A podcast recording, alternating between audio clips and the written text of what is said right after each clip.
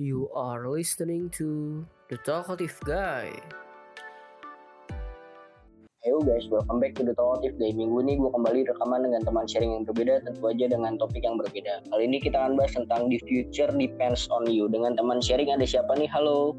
Hai, nama aku Zianka. Aku uh, first year undergraduate, lagi kuliah di London di Queen Mary. Sekarang udah semester 2 dan sayangnya itu semuanya online karena aku nggak bisa ke London. Ah, iya ya, ini masih dalam pandemi sih ya. Ini udah setahun lebih kan kita ngadepin pandemi. Iya, iya sih. Oke, Zi aku pengen nanya dulu nih, kan kita baru kenal nih. Aku pengen tahu dulu kamu kuliahnya jurusan apa dan awal tertarik dengan jurusan itu tuh kayak gimana sih? Boleh cerita dong ke pendengar kita. Jadi aku tuh I'm taking what's called a joint honors degree. Jadi kalau di US kan ada major minor kan. Kalau di UK kita nggak ada nggak ada kayak gitu-gituan karena kuliah aku di UK itu cuma tiga tahun. Jadi kalau di Indo sama di Amerika kan bisa lebih general ya. Kalau di kita tuh um, you have to know what you're doing. Jadi I'm taking politics with business management dan itu kayak it's very uh, narrow lah. Dan um, I got interested in politics karena um, since I was in high school I was really politically aware about like social issues. Jadi kayak I can talk about like feminism, like political theory, like socialism, uh, liberalism, Marxism, and kayak aku tuh senang aja lagi uh, nyimak kayak uh, berita-berita uh, politik di Indo atau nggak di US about elections and stuff gitu kan. Terus Hmm. um, tadinya tuh sebenarnya aku pingin ngambil international relations atau politics kayak cuman politics gitu, tapi I realized that I really need business skills. Kayak um, business skills is really important. Jadi um, especially because pas di SMA aku nggak ngambil bisnis. Jadi I thought that um, it was really important for me to uh, take business lah. Terus I found um, the perfect combination itu di kuliah aku yang sekarang in Queen Mary, and that's why I Hmm. ended up um, taking um, my major in Queen Mary instead of other UK schools. Oke. Nah, ini kamu sudah plan dari jauh-jauh hari, misalkan dari SMA gitu. Hmm. Plan misalkan pengen kuliah di luar negeri atau ada pertimbangan kayak gimana nih sehingga memutuskan di kampus yang sekarang? Jujur aku nggak tahu kenapa tapi uh, kalau ditanya sama orang tua aku since I was grade 5, grade 6 itu aku selalu bilang aku mau kuliah di London especially in London. I don't know why aku kayak tertariknya sama London. Nah kayak um, okay so I I've always known aku mau ku- uh, kuliah di luar kan. Um, I think it's because culture aja sih. Jadi kayak if you can tell I'm like super whitewashed. Kayak aku dari kecil tuh nyimaknya tuh western media that's why I have an American accent. Jadi kayak menurut aku tuh aku nggak bakal cocok aja sih kalau kalau kuliah di university in Indo. Jadi kayak menurut aku karena there's a difference in culture. Aku first of all my Indonesian is not very good. I don't know if you can tell. Hmm. I'm so sorry about that. Tapi kayak menurut aku aku bakal kesusahan aja kalau sekolah di Indo. Jadi ya emang dari kecil aku plannya tuh uh, sekolah di luar negeri dan I was never interested in going to school in the US either. I'm not sure why, tapi ya alhamdulillah sih sekarang kesampaian juga even though aku kayak masih di Jakarta tapi um, September insya Allah aku berangkat ke London. Amin, amin, amin. Yang terpenting nih pandemi ini semakin menurun lah ya ininya ya apa namanya penularan dan segala macam biar kita bisa beraktivitas lebih baik. Yeah, yeah, especially um, my friends and I itu lulus jurusan corona lah, uh, whatever, like whatever uh, Uh, say. uh. Tapi kayak it's making it very hard for everyone yang progressing to another stage of life ya kan kayak our last day in in SMA itu kita disuruh pulang dan kita nggak balik-balik lagi sampai sekarang jadi kayak it that's that's very uh, shocking lah. Soalnya kita nggak bisa kayak say goodbye juga. Jadi kayak some of my friends udah di Australia udah di US dan kita nggak sempat kayak say goodbye which I think is really sad lah Hmm, oke. Nah, ini untuk tadi urusan politik bisnis manajemen kayak gitu tuh kamu lebih tertarik kayak curiosity-nya tuh karena emang nyari tahu sendiri, pengaruh orang tua apa gimana sih? Ini kan udah lama nih berarti kan ketertarikannya. Ya, jadi honestly, this is very interesting. Tapi my both of my parents are in politics. My dad has been very active like politically. Tapi karena aku dari dulu tuh dengerin mereka ngomongin politics, like 24/7 aku kalau kalau makan sama mereka tuh nggak nggak pernah kayak nggak ngebahas politik. Dan menurut aku I've seen them very stressed over it ya kan? Jadi um, sebenarnya itu aku dulu kalau ditanya uh, teman-teman my parents kayak oh kamu nanti gede mau jadi uh, politician nggak? Kayak papa kayak mama. Aku I will say no because I'm just so sick of like seeing my parents like really stressed about it that it's not appealing to me Paham. Iya, aku malah jadi nggak suka gitu. Ya menurut aku udah bikin stres orang tua aku banget. Jadi aku udah nggak tertarik gitu.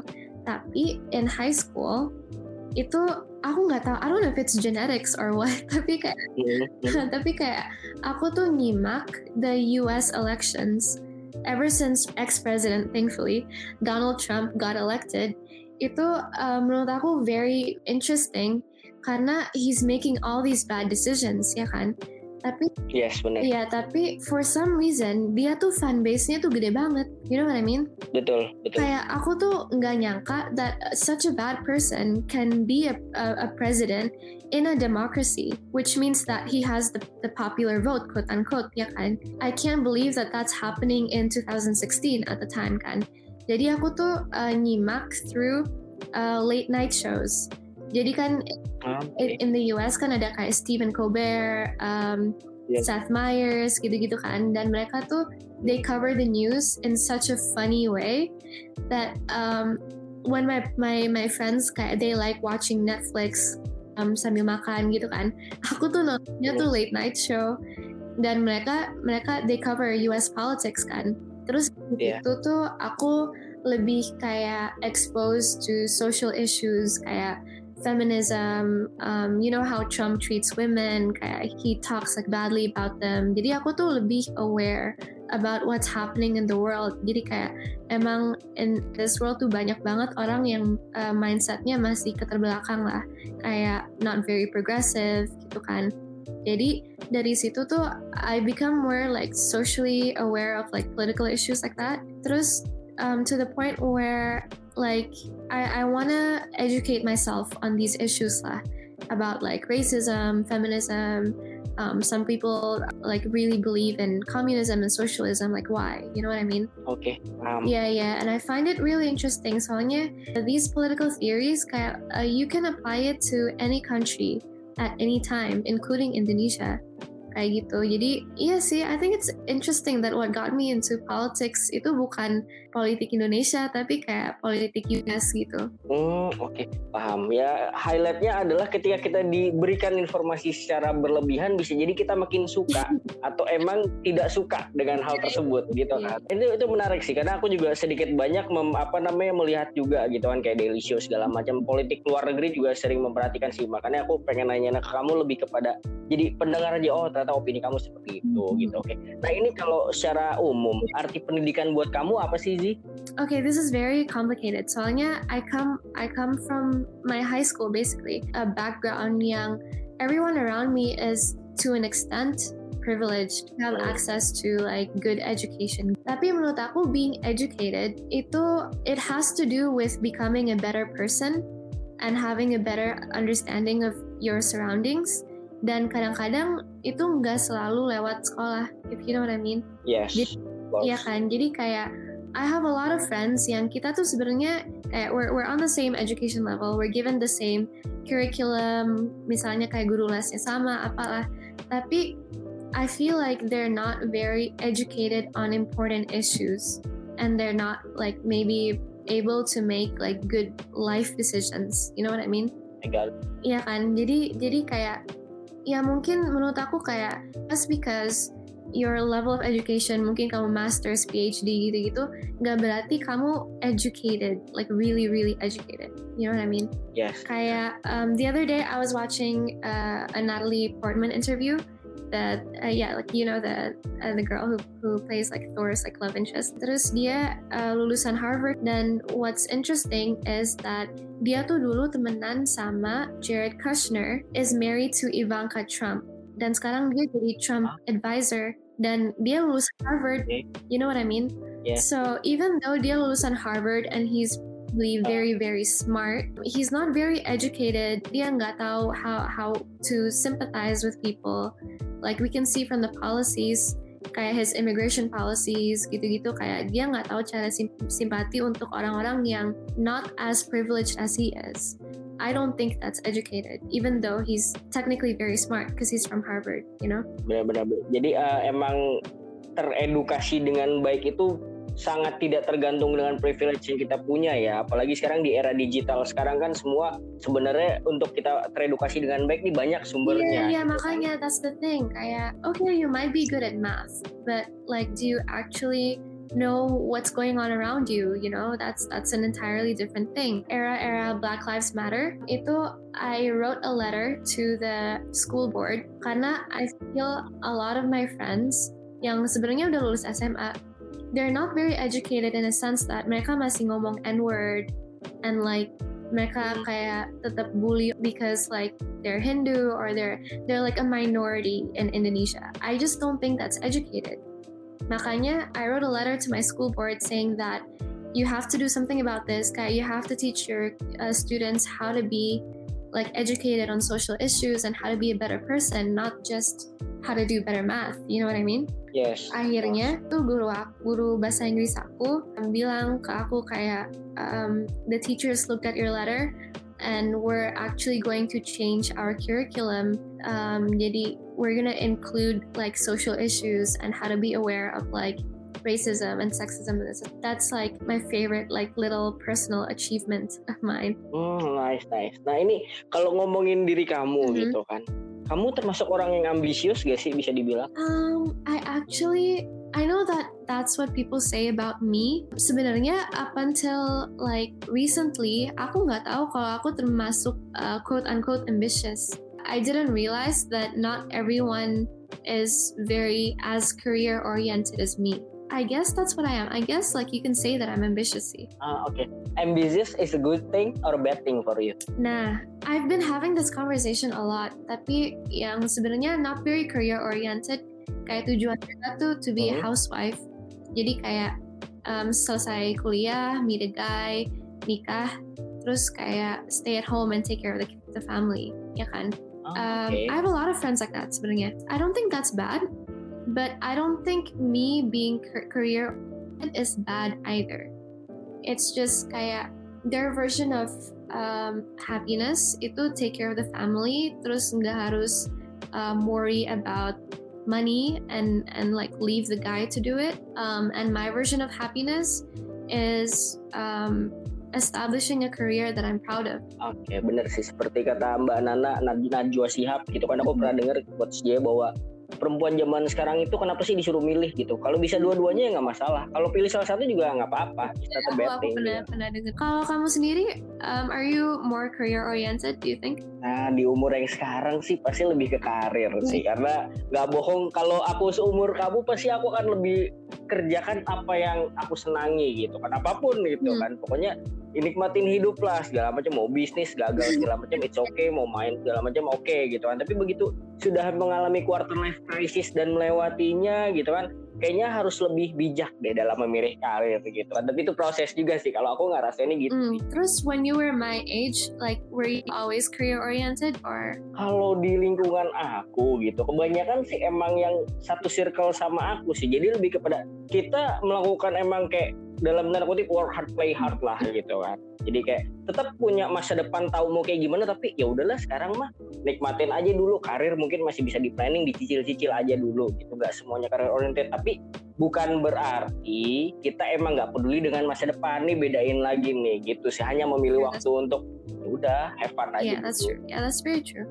I would say the same for my circle of friends. Kayaknya kayak um, ya mungkin not everyone has a, a career plan. Kayak one of my best friends actually dia tuh ada a four year plan. Um, she's in UCLA right now. Shout out Natasha if she's um, listening. And kalau US kan 4 tahun kan kayak Indo juga. And she has a four year plan, which I think is very not only ambitious, tapi itu kayak driven gitu ya, kayak kayak udah benar-benar fokus gitu. And I don't have a four year plan. I don't feel like I need to. Jadi I'm somewhere along between that and like enjoying life right now. You know what I mean? Kayak aku kayak Yes. tengah-tengah gitu. Oke, nah ini kalau biasanya kan sekarang ada anak muda suka ditanya gitu kan, kamu pilih kejar passion kamu atau atau sekarang realistis gitu. Nah kalau misal dihadapkan ke kamu gitu pertanyaan tersebut, emang sebenarnya bisa dijalanin dua-duanya gak sih gitu kan? Ya udah bisa kok kita ngejalanin passion sambil kita realistis dengan passion tersebut atau sebenarnya emang harus pilih salah satu sih? Ini opini Ya. kamu aja sih. Oh, I don't think I mentioned this, but I'm really into art and fashion. Kayak when I was when I was in high school, I put like art exhibition. I was in the art um, IB class, and sampai sekarang kayak I just I paint and I draw and I use it as a way to like um, de-stress lah. I would say art is like one of my biggest passions like in life and and like um, it just helps me with my mental health and stuff. Um, ideally sih I can get paid to do art, ya kan? Terus di Mhm. SMA tuh aku pernah, sebenarnya aku pernah mikir kayak, oh, I should go to art school. Soalnya in London tuh there's like the best art school, and I actually have like friends going there right now. Tapi I'm very lucky that my passion happened to like that that sector the business industry itu kayak what people think is a realistic job you know what I mean jadi kayak Yes. um, I'm very lucky that I'm passionate about consulting and business. Soalnya people think that that's a realistic job. Iya kan? Iya, Whereas misalnya kalau aku bilang ke orang kayak I'm in art school, I wanna be an artist. Mereka bakal, ya sayangnya mereka bakal ada ada stigma kayak mereka bakal kayak oh like emang itu dibayarnya bagus ya kayak gitu-gitu kan. And I'm Iya. honestly, I don't see anything wrong with it, especially in in uh, today's social media age. People value art. You can really make money out of art, you know? Ya kan? Jadi Benar. kayak um, personally sih, I'm very lucky that I'm passionate about like a gimana ya, kayak capital oriented, like money oriented industry. Tapi um, if I were to be in art, I, I wouldn't see a problem with it. You know, as long as you really believe in yourself and you uh, work hard to achieve it. Jadi kayak art students have to work hard juga. Ya nggak sih kayak it's not easy to be Yeah. successful in the art industry. Um, I really believe that you can like be successful. benar-benar benar hidup sih butuh uang ya tinggal pilihan kita mau mencintai dan 100%-nya ke passion yang kayak tadi misalkan contohnya di Izzy itu art atau emang yang pekerjaan yang kayak dalam tanda kutip stereotip orang-orang yang bakal bisa lebih menghidupi it's okay juga nggak Right. masalah gitu And again, kayak balik lagi ke Mbak Nana, why can't you do both? You know? yes benar-benar benar banget sekarang udah makin mudah sih apalagi sekarang pandemi ini ada kayak blessing in disguise ya kayak Iya, iya. misalkan kayak orang bisa melakukan banyak hal gitu kan dengan online kerjanya jadi WFA kan jadi yang tadinya nggak punya sampingan bisa jadi punya sampingan Iya gitu kan. bener banget. Terus kayak aku juga bilang ke teman-teman aku kayak um, around like six months ago I think. I think the pandemic is a blessing in disguise karena kita tuh uh, sekarang udah have time to like reflect on ourselves gitu loh. Kayak we have time to really be like sendiri and like think about life. Soalnya Benar, kayak benar. uh, menurut aku di masa-masa SMA itu karena aku kayak termasuk ambis, aku tuh stress kayak for no reason over my schoolwork. Jadi I have no time to like reflect on myself and kayak think kayak oh am I really happy doing this? You know what I mean? Um, Yes. Untung aja like the time between high school and university, which is a very important time. I have time to reflect during that, which is like I'm which I'm grateful for. Oke, nah ini kalau dibandingin sama yang dulu nih, yang bikin kamu transformasi kedewasaan tuh seperti apa sih bedanya kamu dulu dan sekarang nih di usia kamu yang sekarang? So I'm in. Uh, I've been talking to a therapist, kan, a therapist of my friends. Um, she helped me Okay. realize that dulu tuh a lot of my mindset itu that I have uh, defining traits. Jadi kayak some people um, like me because like I'm smart maybe and they want help with their homework and stuff or like they they want to be associated with a smart person and some people like me because of my physical appearance. Jadi I used to be very insecure about like myself in that sense. Jadi kayak aku tuh ngerasa kalau aku nggak pinter, aku nggak kayak cantik, aku nggak apa, itu people aren't gonna like me. Dulu tuh aku ngerasa kayak gitu. Jadi kebetulan. I was surrounded by some people who um, emang sebenarnya kayak they wouldn't like me if I wasn't ABC like XYZ gitu. Jadi kayak ya pertemanan kayak Hmm. pretty toxic lah menurut aku. And um, right now that I like am mature enough to realize that sebenarnya insecurity itu tuh bukan dari aku personally. Jadi I was insecure because I was surrounded by people who made me believe that I like they wouldn't be around if I wasn't like smart, if I wasn't ambitious, if I wasn't pretty. Sekarang. I'm less insecure about that karena I managed to like surround myself with pretty good people that like me for more than that. You know what I mean? Oke. Ya itu kayak I think that that time to reflect is very important. Introspeksi diri lah. Jadi kayak now I know that I'm more than like my ex- external um, appearances lah. Benar-benar ya berarti emang intinya kamu berharga dengan nilai atau perjuangan diri kamu sendiri ya bukan karena validasi Yeah, orang yeah. lain ya. Oke, nah let's talk about your parent little bit, little bit gitu kan. Jadi aku pengen nanya nih, kalau misalnya orang tua tuh mendidik kamu seperti apa sih dari kecil dan pesan apa yang paling diingat sampai sekarang? Um, okay, so my parents they were pretty busy as you imagine karena emang their jobs were not ordinary. You know, they're they're always um, out and about. And one thing that like I remember sampai sekarang itu, my dad is always saying kayak we're doing this for you. Kayak um, I know like we don't see each other much. Kayak uh, we're not home as much, but like we're doing this for you so you can get a good education. Ya kan? Yang penting untuk uh, my dad, well, my- my parents but my dad especially, itu my education.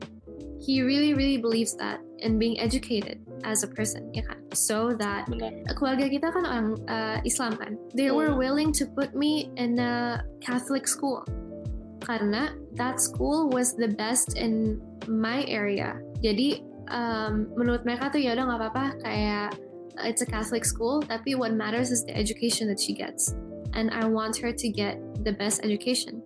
So they put me in a Catholic school. Jadi I'm very grateful for that. I'm very grateful that they put me in that school. Even though a lot of parents kayak oh mas kita kan orang Islam masa masa iya gue uh, kayak taruh my kid in in a Catholic school gitu kan. And it was it's actually a pretty interesting experience karena Catholic schoolnya tuh nggak nggak nggak nyantai gitu kayak emang I'm made to like learn all all things in the Bible. Aku tuh dulu bisa aku hafal the books of the Bible dari awal sampai akhir. And uh, sampai sekarang tuh aku masih inget kayak Bible verses yang aku disuruh uh, hafalin as a test as like a fourth grader gitu. Tapi karena aku tuh dibiasain sama orang yang berbeda, berbeda agama, beda ras, ethnicity, whatever, um, background, whatever. Itu um, I find myself to be more tolerant and open-minded now. Um, menurut aku, if I wasn't put in a Christian school as a Muslim, then I wouldn't have been as open-minded karena it's a very interesting experience. Betul Iya betul sih. betul. Dan emang kalau misalkan balik-balik lagi mungkin kalau stereotip di Indonesia kan kayak seperti tadi kamu bilang gitu kan ya. Kalau emang kamu agamanya misalkan Islam ya sekolah di Islam lah biar makin imannya tebel segala macam gitu-gitu kan. Padahal sebenarnya balik lagi itu kan kalau masalah iman, agama dan yang lain-lain personal preference ya. Dalam artian kayak tadi Zi bilang Zi masuk sekolah Katolik kayak gitu gitu kan bukan berarti dalam arti mengimani atau kayak gimana gitu kan itu udah pilihan masing-masing kan beda ya halnya. Iya dan secara nggak langsung it taught me to be very kayak um, apa ya untuk punya kayak principles lah. Soalnya I remember um, pas TK itu kan they would pray um, before each lesson kan kayak berdoa bersama gitu. Um, obviously they Ah. cross their hands like they fold their hands because like that's Christians pray kan. Yeah. And kalau di Islam kita kan um, tangannya kebuka kan.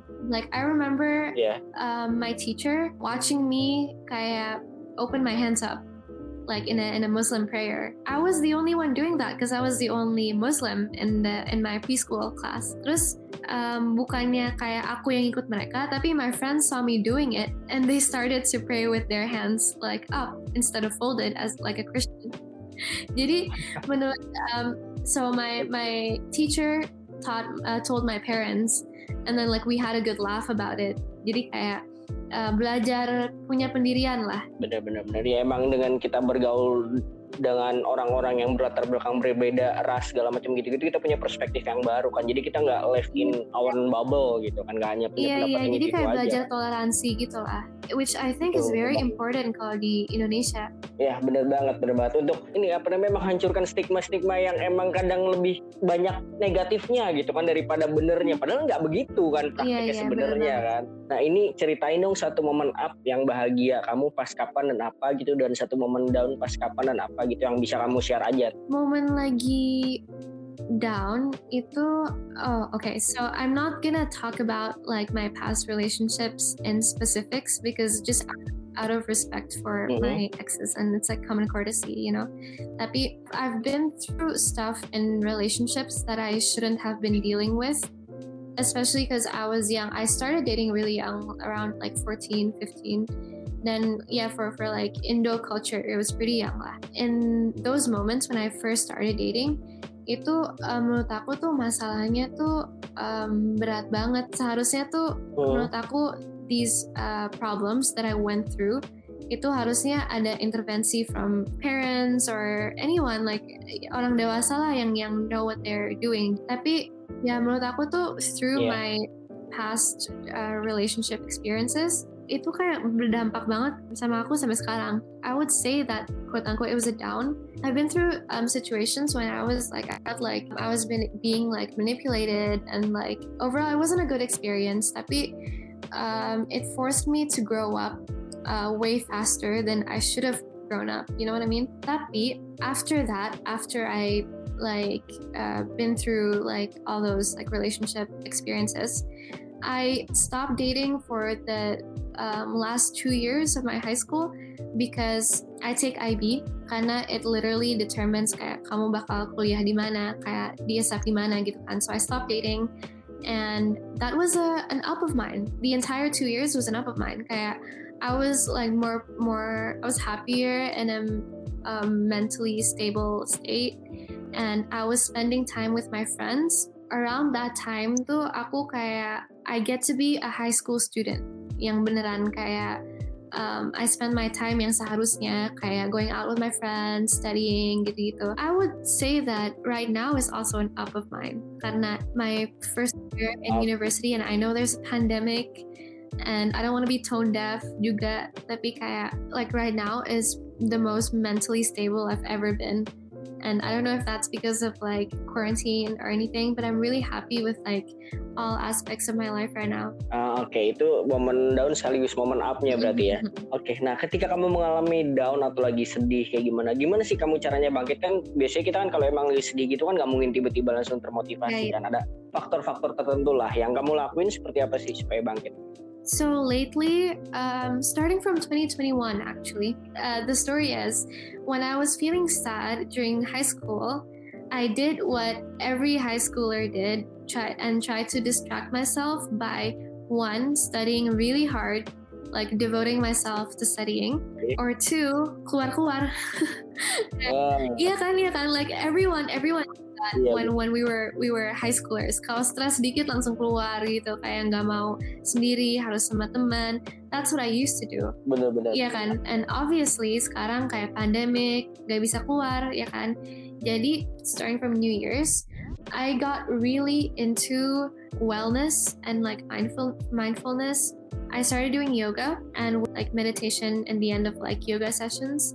And it really helped with like grounding lah. Jadi kayak even though like I might be really busy with like university and stuff, when I take time to like do practice yoga for maybe even like 15 minutes, itu I get to forget everything else for like 15 minutes and then just focus on myself and being grounded. And I know that people do that with praying if you're religious. Ya kan? Kayak it's the same Yeah. effect lah, like like yoga and praying. Kayak I try to pray myself, tapi ya emang sholatnya belum belum sempurna gitu ya. And like than other than um, praying. Another thing is that I started going to therapy, and it's really interesting because aku sebenarnya kayak there's this stigma that, like when you go to therapy, you have to be like depressed, and I don't think that's right. You know what I mean? Kayak I think we have to destigmatize therapy. Karena kayak I know that if I tell my parents or like my or like any anyone from the older generation they're gonna be like ah kamu ngapain sih? Kamu kan nggak nggak butuh kayak buat orang stres gitu gitu kan. Tapi kayak I just think that therapy makes you helps you reflect on your life. And like when I was in therapy like my therapist kayak ask me questions yang um, bikin aku kayak introspeksi diri and it makes me a better person, you know. So like anything yang kayak ganggu aku itu aku bakal like I tell her. Terus dia bukan gak cuman comfort me and kayak oh no everything's gonna be fine. Itu she actually makes me think of why I'm feeling that way. And I think that that's very healthy for a lot of people. Ya benar. Padahal sih itu sebagai bentuk awareness ya. Kayak misalkan kita sakit misalkan sakit telinga gitu kan ya kita ke dokter THT itu kan sudah tempatnya gitu sudah sewajarnya sebenarnya kan jadi nggak harus sebenarnya dibikin stereotip yang kayak oh kamu tandanya begini, kamu tandanya begitu. Kalau misalkan emang ke terapis, ke psikolog atau psikiater atau gimana pun itu gitu. Apalagi berhubungan dengan mental nih. Kalau misalnya kita batuk sakit telinga mungkin bisa dirasain dan orang lain bisa tahu gitu. Tapi kalau misalnya untuk kesehatan mental kan kadang ya cuman kita sendiri kadang yang tahu kan. Iya iya iya, exactly exactly. Jadi kayak normalize going to therapy even if you're not like depressed or anxious, you know. Bener-bener banget. Selain yang kamu ceritain tadi, selama pandemi apa aja yang berubah? Like I said, kayak my last two years of high school itu benar-benar intens. Sekolah 8 jam, les 3 jam, terus kalau ada uh, waktu luang untuk main keluar sama teman-teman jadi kayak I didn't really have time for myself and pas we went into lockdown I had like all I had was time all of a sudden, you know what I mean? Kayak jadi kayak lockdown kan Maret, terus um, I graduated May, June, and my university started September. Nganggur for like four or five months, I think. And that time mm-hmm. is so valuable because I think ada faktor kayak I stopped seeing people, ya kan, because we're all in lockdown. Yeah. Jadi I feel like I don't need their validation anymore. You know what I mean? I learned that kayak what matters at the end of the day is that I'm happy with what I'm doing. Because I think if you're around yeah. people all the time, like I was in high school, or like maybe like everyone was before the pandemic, it's easy to start doing things because you want other people to like look at you kayak oh my god gila keren banget ini bisa gini gini gini kayak kamu ngerasa tervalidasi lah sama orang kayak before the pandemic tapi in lockdown like all you have is yourself what matters is like your happiness at the end of the day. So I really learned to prioritize myself during the pandemic, I think. Hmm, oke okay. berarti emang sama sih. Kayak aku juga lebih mengenal diri sendiri, lebih dekat mungkin dengan kayak yang tadinya keluarga nggak deket bisa jadi lebih deket gitu kan. Kayak sekadar kayak kalau misalnya aku ngerasa kayak dulu nggak pernah makan bareng sekarang lebih sering makan bareng gitu. Apalagi yang awal-awal pandemi gitu kan. Sekarang lebih kepada kayak oh sebenarnya waktu tuh berharga banget ya. Begitu kita kehilangan nggak bisa ke mana-mana gitu kan kayak oh, sebenarnya banyak loh yang bisa kita lakuin kalau misalnya kita efektif dan efisien gitu yeah. sebelum pandemi yeah, yeah, exactly. aku juga. Jadi kayak before kan I was so busy doing school, doing school apa. Jadi kayak with that taken away from me, what do I really want to do? Gitu I have to like introspect. I have to think about it. Kayak okay, if now like I have all the time in the world, but I can't go anywhere. So I like get to know myself a bit lah. Kamu punya insecure hal tertentu gitu di umur yang kamu sekarang? Um, like I said before, I'm so happy and like proud of like my mental health journey that aku bisa bilang oh. that I'm not really insecure about much at the moment. Obviously kayak just because of society, every girl every girl too um, kayak a bit insecure about their appearance, their looks and stuff. And obviously I struggle with that too. Tapi uh, not to the extent that I used to be insecure about my appearance. Iya emang sekarang sih masih ada insecure insecure insecurenya, tapi enggak yang pas aku masih di SMA gitu. I think it's also a, a factor of like uh, what I said before kayak who you surround yourself with. Oh, ya ya benar banget sih faktor pendukung support sistemnya kita emang penting banget sih kan buat kita apalagi di masa iya, pandemi yeah, kayak yeah, gini exactly. kan. Kayak who you talk to like matters. My parents always tell me dari dulu because kayak uh, they think I'm hanging out with the wrong crowd lah, apa kayak pergaulannya mungkin uh, nggak uh, sehat, and they saw it like earlier than I did, which is so funny. Um, they used uh. to say kayak you are who you hang out with, ya kan? Dan time ya masa-masa bandel ya masa-masa kayak SMA mas masih nggak mau dengerin orang tua gitu-gitu kan. Jadi aku tuh kayak ada pendirian sendiri gitu. They're right like padahal kayak who you hang out with really affects you you know what I mean? Yeah. like whether you realize it or not you know? And I think that I'm like really proud of the friendship the friend group that I have right now they help me be more secure myself Ah, oke. Nah, ini kamu cerita di WA kalau pernah mengalami toxic relationship gitu. Dengan kamu pernah mengalami toxic dalam hubungan itu, pandangan kamu tentang relationship di umur yang sekarang seperti apa sih? I think I was in that position karena aku tuh dulu tuh nggak tahu tentang toxic relationship. Aku tuh nggak ngerti kayak istilah ada istilah kayak emotional abuse, ada istilah uh, manipulasi, gaslighting. Itu kan sekarang kayak being older, I see that that was what was happening at the time. Ya kan? Tapi I just wish that some someone older than me saw what was happening and told younger me kayak hey this isn't healthy this isn't what a relationship should be like you know what I mean menurut aku the Yeah. most important uh, factor in a relationship itu to be your own person and it's hard loh soalnya kayak pas lo ngebucin itu fix kayak your boyfriend goes here ngikut your boyfriend does this ngikut juga ya kan? Jadi kayak like codependent gitu lah kayak you wanna go wherever your person goes. Tapi right now in my current relationship because I'm in a relationship right now we both really Oh. value being your own person. Jadi kayak ya nggak apa-apa kita kesibukannya beda. Gara-gara kayak just because I'm here doesn't have to uh, mean that you have to go here too gitu. Jadi kayak space lah space and your own identity.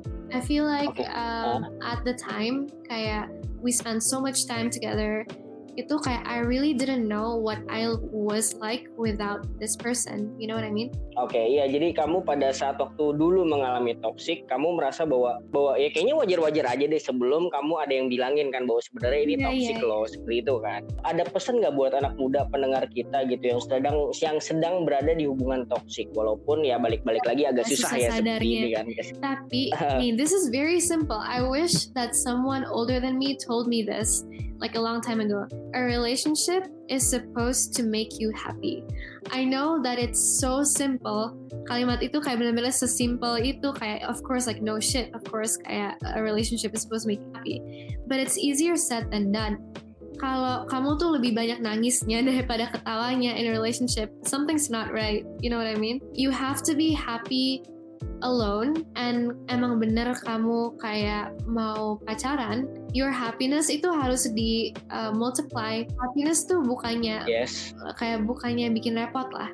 I don't think a relationship is supposed to uh, kayak nyusahin kamu, you know? Dan nggak semuanya harus mengatasnamakan rasa sayang ya. Oh, jadi gue bela-belain kayak gini karena gue sayang gitu ya. Padahal kalau ngerugiin atau nyapain kita sendiri ya iya ngapain? iya kan? makanya jadi kayak I think it's it's so simple. Kayak uh, a lot of my friends juga kan pernah kayak in, in toxic relationships. And a pattern I see itu kayak ya mereka tuh lebih banyak sedihnya daripada senengnya.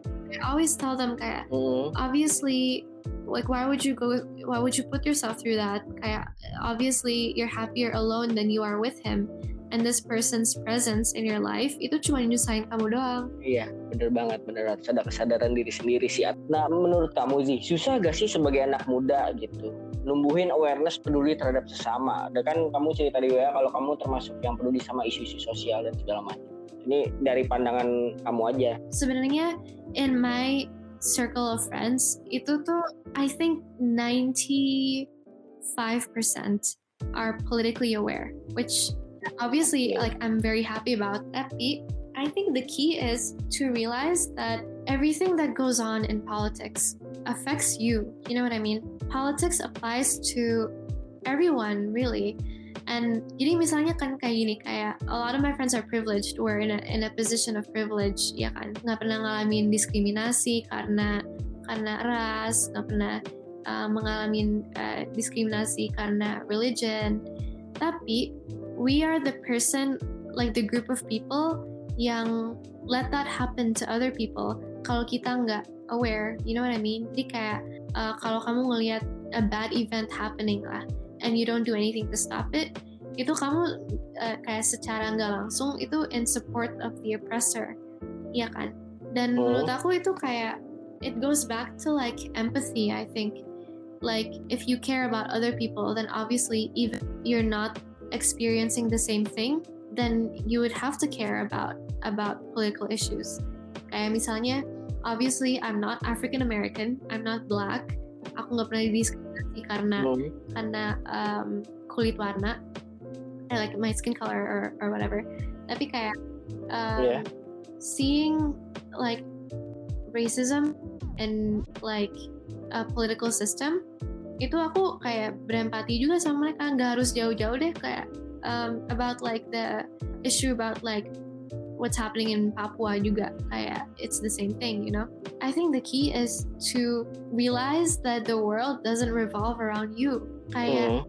just because kamu nggak pernah di uh, diskriminasi atau nggak pernah dilecehin itu it doesn't mean that um, sexual harassment or racism doesn't exist itu itu itu kuncinya sih. Karena balik lagi kan setiap orang kayak terlepas dari privilege atau enggaknya balik-balik lagi ya kuncinya di empati tadi ya. Memiliki terhadap sesama rasa peduli kayak gitu-gitu pentingnya. Oke, nah ini kita lanjut ke pertanyaan berikutnya. Kalau misalkan soal stereotip politik Indonesia gitu di mata kamu seperti apa sih sekarang Bi? um, stereotype-nya oh banyak banget sih stereotype about politik Indonesia. Kayak aku sering ngomong ke teman-teman aku yang more interested into business gitu-gitu ya.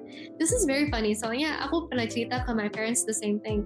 Kayak one of my friends tuh uh, bilang ke aku kayak bercanda gitu ya kayak eh Zi lo jadi uh, politician aja kan politician gampang disogok kayak gitu kan. Terus ya banyak that's a stereotype right? Kayak emang soalnya emang Iya. banyak korupsi kita kayak kita kayaknya kayaknya world record for corruption gitu deh. Even in in pandemic ada yang korupsi bansos itu menurut aku kayak wow that's very record breaking. And that is a stereotype I guess. Tapi nggak salah juga ya nggak sih? Benar. Ya kan itu sudah terbukti ya banyak korupsi segala macam kan sudah jadi terdakwa kayak gitu kan berarti sudah terbukti iya iya. Nah um, I think yang salah itu kita malah jadi kayak we normalize it a bit we could be focusing on like other issues that are more important other like achievements that have been done in in Indo politics gitu loh Hmm, ya, ya bener sih di Indonesia stereotipnya emang mau tentang politik atau apa pun itu lebih banyak gampang viralnya yang Iya. hal-hal negatif daripada Iya. hal-hal baiknya. gitu iya kayak menurut aku kayak everyone talks about corruption dan kayak di diviralin gitu kan tapi kayak uh, what about the fact that like a lot of positions in in power right now itu held by women Bener-bener eh, it's all about perspektif dan lagi ya. terus uh, aku tuh sekarang kayak nowadays um, sering lihat komen-komen yang kayak stereotyping SJW so- social justice Hmm. warriors oh cuman karena like this girl like speaks English or this girl is talking about racism this girl suka ngomong kayak educate yourself itu kayak menjadi kayak menginvalidasikan kayak the argument I don't know if you if it makes that if that makes sense Ini kalau misalkan soal sosial media gitu, sih, Iya. aku pengen nanya pengaruh negatif dan positifnya ke kamu seperti apa sih sekarang ini? oh, social media I think kayak makes a lot of people one insecure and two like more conscious about their uh, image ya sih social Oke. media tuh it makes it very easy to judge people um, how you portray yourself on social media matters a lot I was very concerned about what I put in, in social media okay, I was very like I used to think kayak oh is this like um, does this make me seem um, smart? Does this make me seem is this weird? You know what I mean? Hmm, Overthink yeah, berarti yeah, ya? yeah, yeah, yeah, yeah. Overthinking gitu kayak even if I really wanted to post this, misalnya dulu, um, I would think kayak oh like is this kind of weird? Terus I wouldn't post it because I think that people would think I'm weird for it. You know what I mean? Else if I really like it, I Oh. just post it. It's simple itu, you know. and I think that's like that's it's very like a simple different gitu tapi kayak it's a huge step for me to really kayak stop caring about what I put on social media. Yang terakhir aku pengen nanya nih, setelah kamu lulus kuliah, plannya apa nih? What's nextnya? I don't know if I if I've mentioned this in in the past hour before, but I'm really into sekarang tuh lagi suka banget sama consulting. Um, jadi aku sih ngincernya as my first job, I really want a consulting position in like a firm whether it be like McKinsey or it doesn't really have to be McKinsey really, but I think a good uh, first job lah. Karena um, to me consulting tuh um, it allows you to look at like other business sectors. Jadi kamu kayak ter, ter-expose to like a lot of a lot of industries gitu. Karena kan sebagai kayak uh, konsultan bisnis itu klien-klien kamu tuh dari berbagai sektor and I really like that. Ya, jadi Hmm, I really want a consulting job as my 9 to 5. Terus, ya, I mean, Amin amin. and I want to pursue my other passions like aside from that maybe like art or like i'm really passionate about like charity sectors i, I really want to do that as my side activity lah Amin, amin, amin. Oke, jadi wow, ini seru banget nih obrolan kita. Jadi thank you banget Zi ya, udah mau ngobrol-ngobrol bareng di podcast aku. Semoga bisa bermanfaat dan semoga kita bisa collab di konten-konten positif yang lainnya gitu dengan tema-tema yang berbeda. Oke, jadi Zi sebelum kita udahan di promote dulu dong Instagramnya. Siapa tahu pendengar kita ada yang mau tahu nih Instagramnya Zi. oh my name is really complicated tapi tapi um, my username is uh, Zianka Amoret and that's Z I N K H A A M O R E T T E Oke, gitu. Jadi sekali lagi terima kasih. Semoga Zi sukses selalu dan thank you guys yang udah dengerin episode kita kali ini. Sampai ketemu minggu depan. Bye. Bye bye. Don't forget to follow us on YouTube, Spotify, and Instagram at the Talkative Guy underscore ID.